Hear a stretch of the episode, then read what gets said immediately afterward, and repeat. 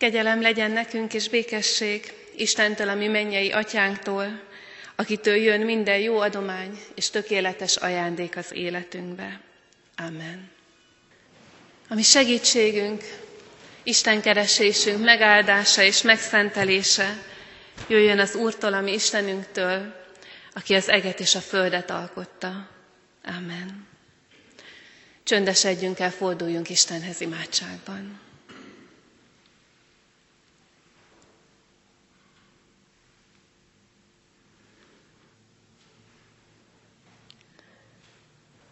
Istenünk megillett téged a dicséret, és a, az életünknek, az Isten tiszteletünknek a legszebb percei azok, amikor dicsérni tudunk téged. Köszönjük azt a ránk figyelést, amit tanúsítottál mindeddig. Kicsiket és nagyokat megtartottál, neveltél, hitben erősítettél, Köszönjük, hogy a, az ingadozásaink között megtartottál bennünket. Köszönjük, hogy az útkeresésünkben utat mutattál és utat mutatsz. Köszönjük neked azt a nagy jó akaratot, amit naponta megmutatsz irántunk. És köszönjük neked, hogy te hívsz hétről hétre, hogy Isten tiszteletet szenteljünk. Nem csak önmagadért, hanem értünk is, hogy új távlatokba kerüljenek az életünk kicsi és nagy kérdései, a sóvárgásaink, a reménységeink, a hiányaink és az örömeink, hogy azok mind előtted lehessenek, hogy minden, amik vagyunk, az veled áthatott, tőled megszentelt legyen. Ezért kérjük most szent lelkedet, áld meg az Isten tiszteletünket, áld meg bennünket útmutatásoddal, és legfőképpen szent lelkeddel. Jézusért, ami barátunkért, megváltónkért, hallgass meg bennünket, Atyánk. Amen.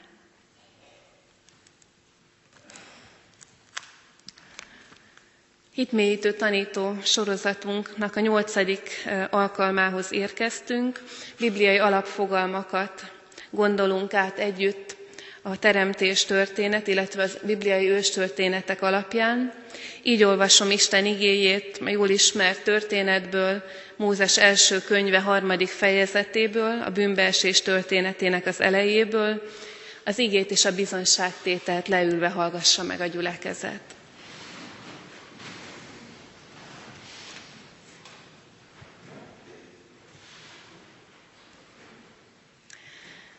A kígyó pedig ravaszabb volt minden mezei állatnál, amelyet az Úristen alkotott. Ezt kérdezte az asszonytól. Csak ugyan azt mondta Isten, hogy a kert egyetlen fájáról sem mehettek. Az asszony így felelt a kígyónak. A kert fáinak gyümölcséből ehetünk, csak annak a fának a gyümölcséről, amely a kert közepén van, mondta Isten, nem ehettek abból, ne is érintsétek, mert meghaltok. De a kígyó ezt mondta az asszonynak, dehogy haltok meg, hanem jól tudja Isten, hogyha eztek belőle, megnyílik a szemetek, és olyanok lesztek, mint maga Isten. Tudni fogjátok, mi a jó és mi a rossz. Az asszony úgy látta, hogy jó volna enni arról a fáról, mert csábítja a szemet, meg kívánatos is az a fa, mert okossá tesz. Szakított hát a gyümölcséből, evett, majd adott a vele levő férjének is, és ő is evett. Még egyszer olvasom az utolsó verset, a mai bibliai alap szavunk, alap gondolatunk a kívánság tükrében. Az asszony úgy látta, hogy jó volna enni arról a fáról, mert csábítja a szemet, meg kívánatos is az a fa, mert okossá tesz. Szakított hát a gyümölcséből, evett, majd adott a vele levő férjének is, és ő is evett. Többféle, többféle kontextusban beszél a Szentírás arról a szóról, hogy kívánság.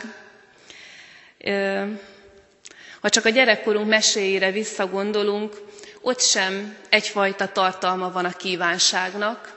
Ha csak a, az öreg halász és a tenger, meg az ehhez hasonló típusú mesékre gondolunk, mindig kiderül az, hogy a kívánság, nem önmagában a kívánság, vagy a kívánság teljesülése a jó vagy a rossz, hanem azt mutatja meg, hogy annak az embernek, aki kívánhat és kíván, mi van a szívében. És így válik egy kívánság jóvá vagy éppen rosszá. És a Szentírás sem csak jó vagy csak rossz kívánságokról beszél, legalább kétféleképpen beszél a kívánságról a Biblia. Egyrészt itt van a bűnbeesés története, ahol nagyon egyértelműen arról beszél, hogy megkívánja az asszony a kígyóval való beszélgetés után azt a gyümölcsöt még jobban, mint eddig, és aztán ebből születik az első engedetlenség Isten után, ebből jön be a világba a halál.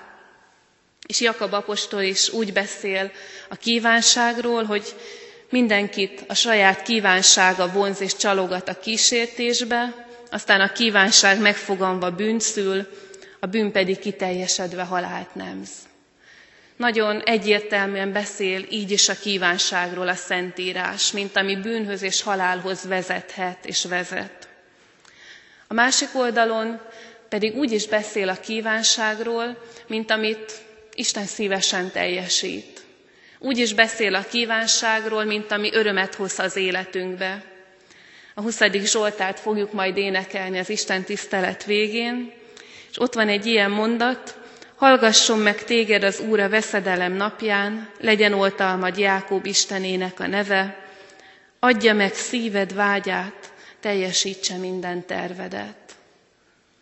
A gyönyörű áldás, adja meg Isten a szíved kívánságát. Vagy ha jól ismert történetre gondolunk, amikor a fiatal Salamon éppen, hogy csak az apja helyére lépett Izrael királyaként, Isten megjelenik neki, és azt mondja, hogy Kérj valamit, és én megadom neked. Én szoktam gondolkodni ezen, hogy ha Salamon valami egetrengető rosszat kívánt volna, Isten vajon mit tesz, de valószínűleg megoldotta volna ezt a problémát. De kétféleképpen beszél a Szentírás a kívánságról, és ehhez kapcsolódóan bennünk is legalább, bennünk keresztjén emberekben is legalább két nagyon karakteres fölfogás él arról, hogy mi a kívánság, és sokszor ezek, ezek harcba vannak bennünk. Van egy olyan fölfogás, ami egy sajátos hitre, kegyességre támaszkodik, szinte kizárólag a szexualitásra szűkíti le a kívánságot, esetleg még a pénzvágyra, és teljes egészében démonizálja azt. Azt mondja, hogy a kívánságtól, minden kívánságtól félni kell, mert a kívánság az rossz, és bármi kis helyet adsz neki az életedben, az hamar bűnbe fog vinni. Nyilván ez a, ez a nézet, vagy ez a gondolkodás, ami így tekint csak a kívánságra, azokra a bibliai mondatokra épít, és csak azokra épít, amelyek összefüggésbe hozzák a bűnt és a kívánságot. Ez is egy kísértés, hogy így gondolkodjunk, és csak így gondolkodjunk a kívánságról, de a másik oldalon ott a másik kísértés, egy olyan kultúrában élünk, ami viszont teljes egészében legalizálja a kívánságot. És mindenfajta, mindenféle kívánságot. Olyan kultúrában élünk, ami azt sugalja, hogy amit megkívánsz, azt meg kell kapnod mert hogy a benned föltámadó kívánság az már önmagában feljogosít arra, amit megkívánsz. Ez a fogyasztói társadalomnak a, a mottója, és, és mivel a fogyasztói társadalom éppen a kívánságainkon és a mesterségesen fölgerjesztett kívánságainkon alapul, ezért millió módon nem csak életbe tartják a kívánságainkat, hanem ösztönzik is, próbálják felkelteni őket. Erre szolgálnak a több emelet méretű ö, reklámok, óriás plakátok, messze túlnőttek már rajtunk a tárgyak, és minden-minden arra hív, hogy, hogy kívánd meg, hogy lásd meg, hogy az milyen jó, és hogy milyen nagyon szükséged van rá. És persze aztán mindenkinek a maga ízlése szerint tálalják ezeket. És, és hadd Hát ha lennének illúzióink ezzel kapcsolatban, akkor hadd oszlassam el, hogy ez is egy gonosz dolog, és hogy nagyon tudatosan próbálják fölébreszteni és életben tartani a mindenféle kívánságokat bennünk, és a gyerekek sincsenek kímélve ez alól, ez alól a ipari méretű kívánsághadjárattól. Millió reklám épp leginkább őket bombázza, az ők is kialakulatlan értelmüket, ítélő képességüket. Szeretettel ajánlom a testvéreknek a Corporation című dokumentumfilmet. Ez a nagy cégekről készült dokumentumfilm, és a film, és arról mutat be interjúkat, hogy, hogy mi, hogyan működik a reklám, hogyan hatnak, igyekeznek ránk nagyon tudatosan, nagyon manipulatív módon a reklámok, ez a fajta kultúra. És van benne egy számomra nagyon megdöbbentő interjú egy asszonynal, ilyen 40-es, 50-es asszonynal, aki nagyon józanul arról beszél, hogy a gyerekek a legkiválóbb céltáblái a reklámoknak, mert hogy ők még annyira kialakulatlanok, és annyira át lehet formálni a gondolkodásukat, annyira beléjük lehet égetni, hogy mit akarj, hogy mi legyen a fontos. Két véglet, ami, ami folyamatosan bombáz bennünket, egyfajta túlhajtott biblikusság, minden kívánság rossz, és ez a fajta környezet, hogy, hogy minden kívánságot engedj meg magadnak, mert hogy jogod van hozzá. És ezek után mit mond nekünk a Szentírás a kívánságról, mi ez egyáltalán, és, és kézben tartható -e egyáltalán, különösen egy ilyen kívánság alapú társadalomban. És az első dolog, amit a Szentírás elmond a kívánságról, a vágyról, az a nagyon egyszerű dolog, hogy a kívánság az felébred bennünk. És itt tekintet nélkül keresztény vagy nem keresztény emberre, erkölcsös vagy kevésbé, vagy a mi szemünkben kevésbé erkölcsös emberren. Megkívánunk jót és rosszat, mert egy csomó hiány van bennünk. És nagyon sokszor olyan dolgokat kívánunk meg, olyan dolgoktól várjuk a, a, a boldogságot, ami aztán kiderül, hogy amikor teljesül, hogy nem hozza meg, de fölébrednek bennünk mindenféle kívánság. És ezért nagyon könnyen be is dőlünk a kívánságébresztő reklámoknak.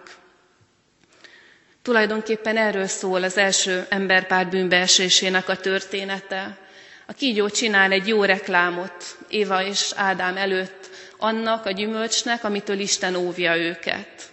Azt mondja, hogy olyanok lesztek tőle, mint az Isten. És ez, mint egy szikra, fölébreszti bennük a vágyakozást a tiltott gyümölcs után. De, de hadd mondjam azt, hogy nem kell mindig a kísértőre kenni, a, meg másokra kenni a bennünk fölébredt kívánságokat. Nagyon sokszor beszél úgy a Szentírás, vagy ír le bennünket a Szentírás, hogy egyszerűen csak megjelenik bennünk egy olyan vágy, egy olyan kívánság, ami, ami nagyon messze vezet el az Istentől. Ott van Káin és Ábel története. Nem történik különösebb, véres dolog, mind a ketten Istennek ajándékot visznek, Isten Ábel ajándékára örömmel tekint, Káinéra valamiért nem, és, és Káinban rögtön fölébred a kívánság, hogy megölje a testvérét. Nincs külső nyomás, nincs hívogatás, nincs oly külső kísértés. Fölébrednek bennünk a kívánságok, méghozzá életellenes, vagy mások ellenes, magunk ellenes kívánságok. Fölébrednek bennünk kívánságok, amik azt ígérik, hogy boldogságot hoznak, és, és rombolást hoznak és nagyon sokszor nagyon intenzíven ébrednek föl, szinte leküzdhetetlennek tűnnek. Akár egy megbántottság kapcsán a bosszúállásnak a kívánsága, akár a, pénz iránti vágy, kívánság, bármi. És nagyon sokszor csak egy lehetőség kell ahhoz, hogy meggyulladjon bennünk a szikra. Nem vagyunk mentesek a kívánságtól. És mi segíthet ebben a helyzetben? Mi győzheti le ezt a bennünk fölébredt, sokszor parancsoló erőt, hogy szerezd meg? Az Isten útmutatása, ami világosan előttünk van. Ha, ha van bátorságunk ilyenkor a kívánság küzdelmében ránézni arra, amit az Isten mond, meghallani, és nem bedőlni a reklámnak. Éva nem csak azért szakított a tiltott gyümölcsből, mert, mert az jól nézett ki. És nem csak azért, mert a tiltott gyümölcs édesebb, hanem azért, mert, mert jót ígért. Mert az volt a kísértés, hogy azt mondja neki a kígyó, hogy ha ebből leszel, olyan leszel, mint Isten. Ha visszacsengeti ezzel szemben azt a mondatot, amit Isten mondott erről a gyümölcsről, hogy ne egyetek belőle, ne is érintsétek, mert meghaltok, akkor, akkor ellen tud állni a kísértésnek. Csak éppen a kísértés idején gondolunk a legkevésbé szívesen az Isten útmutatására, ami pedig van, és ami értünk van. És ha van annyi bizalmunk az Istenben, hogy tudjam, hogy értem, és másokért óv bennünket dolgoktól, az, az már elég lehet, hogy kiáltsak, hogy ne vigy a kísértésbe, hanem szabadíts meg a gonosztól. És ugyanez az Isten adhat nekünk szabadságot attól a, attól a rabságtól, hogy, hogy annak a gondolkodásnak legyünk a rabjai, hogy nekem minden jár. És, és ha e felé a gondolkodás felé megyünk el, akkor, akkor biztos, hogy az apró élvezetek és az önzés rabjai leszünk. Isten lelke tud ettől megtartani. Nem a mi kereszténységünk, nem a mi elhatározásaink. Higgyük el, hogy sokkal erősebb a ránk nehezedő kultúra, mint mi magunk vagyunk. Isten adhat nekünk szabadságot a kívánságok terén is. De szeretném, ha másik oldalról is ránéznénk a, a kívánságokra, mert a Szentírás nem csak negatív módon beszél rólunk, meg a bennünk meglevő, megszülető kívánságokról. Különösen az Ószövetség említi örömmel, hogy mi mindenre vágyhat az ember szíve, mi minden kívánság lehet bennünk. Mert hogy Isten nem véletlenül annyi szépet, annyi örömforrást készített nekünk, amikre rátalálhatunk, amikre vágyhatunk, amikben örömünk lehet. Így beszél a Szentírás arról, hogy vágyik az ember, kívánkozik a jó étel után, a jó bor után. És ezt nem negatívunként mondja, hanem az ószövetségi, Isten szerető embereknek ünnep volt minden lakoma, minden étkezés, amire rákészültek, mert az Isten ajándékaiért adtak ott hálát, és azokat élvezték. Vagy beszél a Szentírás nem is egyszer arról, hogy hogyan vágyakozik a, a mennyasszony a vőlegény után, hogyan kívánja őt, és fordítva. És beszél arról, a fér, mondja a férnek, hogy kívánhatod, vágyakozhatsz a régen elvett feleséged után egy csomó olyan dolgot ad nekünk, ajánl nekünk Isten, ami után lehet vágyakozni, és lehet újra meg újra örülni, és vágyakozni neki iránta. Aztán ismeri a Szentírás az ember szabadság utáni vágyát. Ismeri az asszony és a házastárs gyermek iránti vágyát. Ezek mind kívánságok, és olyan kívánságok, amiket az Isten örömmel hallgat meg, örömmel teljesít. Isten azért teremtett nekünk ilyen gazdag világot, hogy az örömünket leljünk benne. Örülhetünk a meglevőknek, és, és bizalommal kérhetjük azt, ami hiányzik, ami, ami után kívánkozunk, amire vágyunk.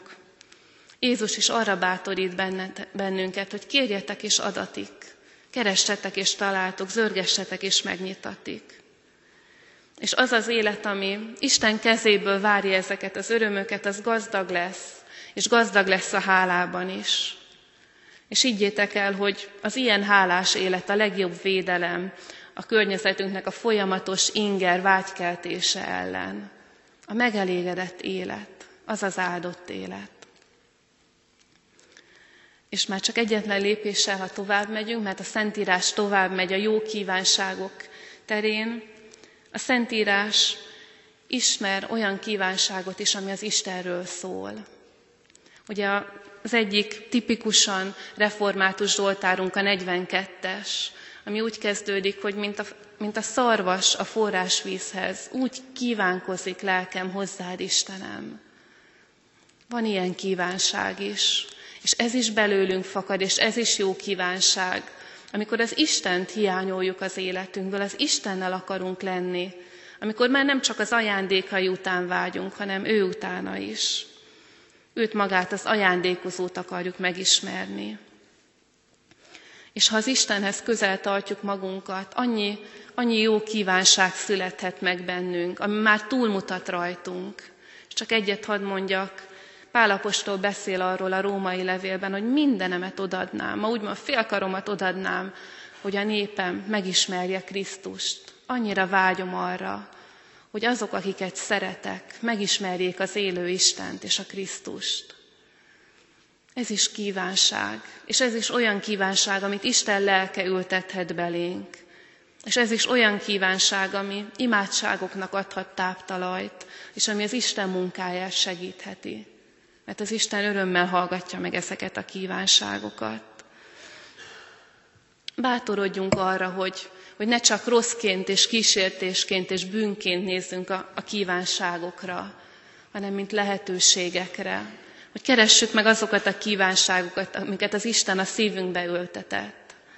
És ha, ha erre tekintünk, és ha az Isten útmutatásaira tekintünk, akkor, akkor az Isten meg tud bennünket tartani egy kísértésekkel teli világban.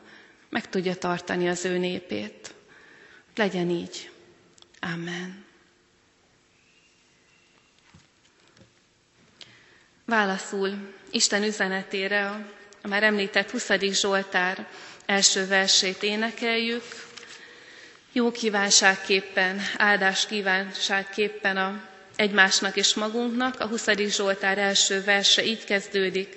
Az Úr tégedet meghallgasson, te nagy ínségedben.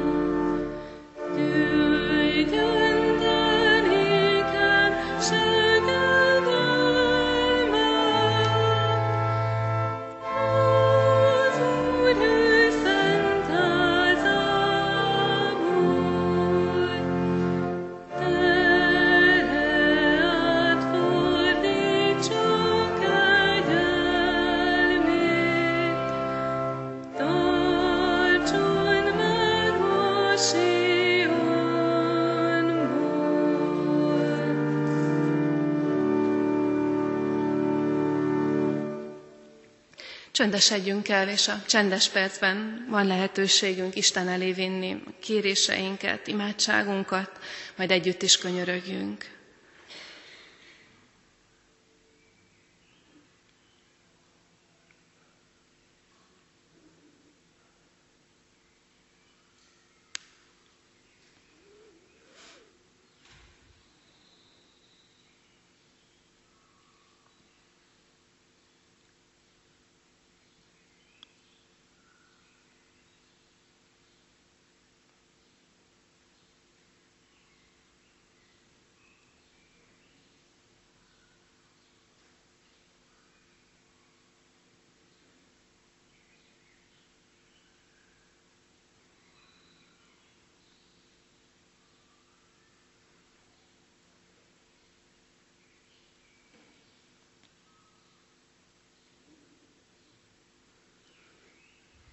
Mennyei atyánk, először azért könyörgünk, hogy ments meg bennünket az önhitségtől, hogy tarts meg bennünket, hogy ne kelljen nagyokat buknunk ahhoz, hogy rájöjjünk arra, hogy a kívánságok azok valósak bennünk, a jóra és a rosszra is, és hogy egyedül te vagy az, aki ezek között megtarthatsz, bölcsen vezethetsz bennünket a, a jó felé, a jó úton.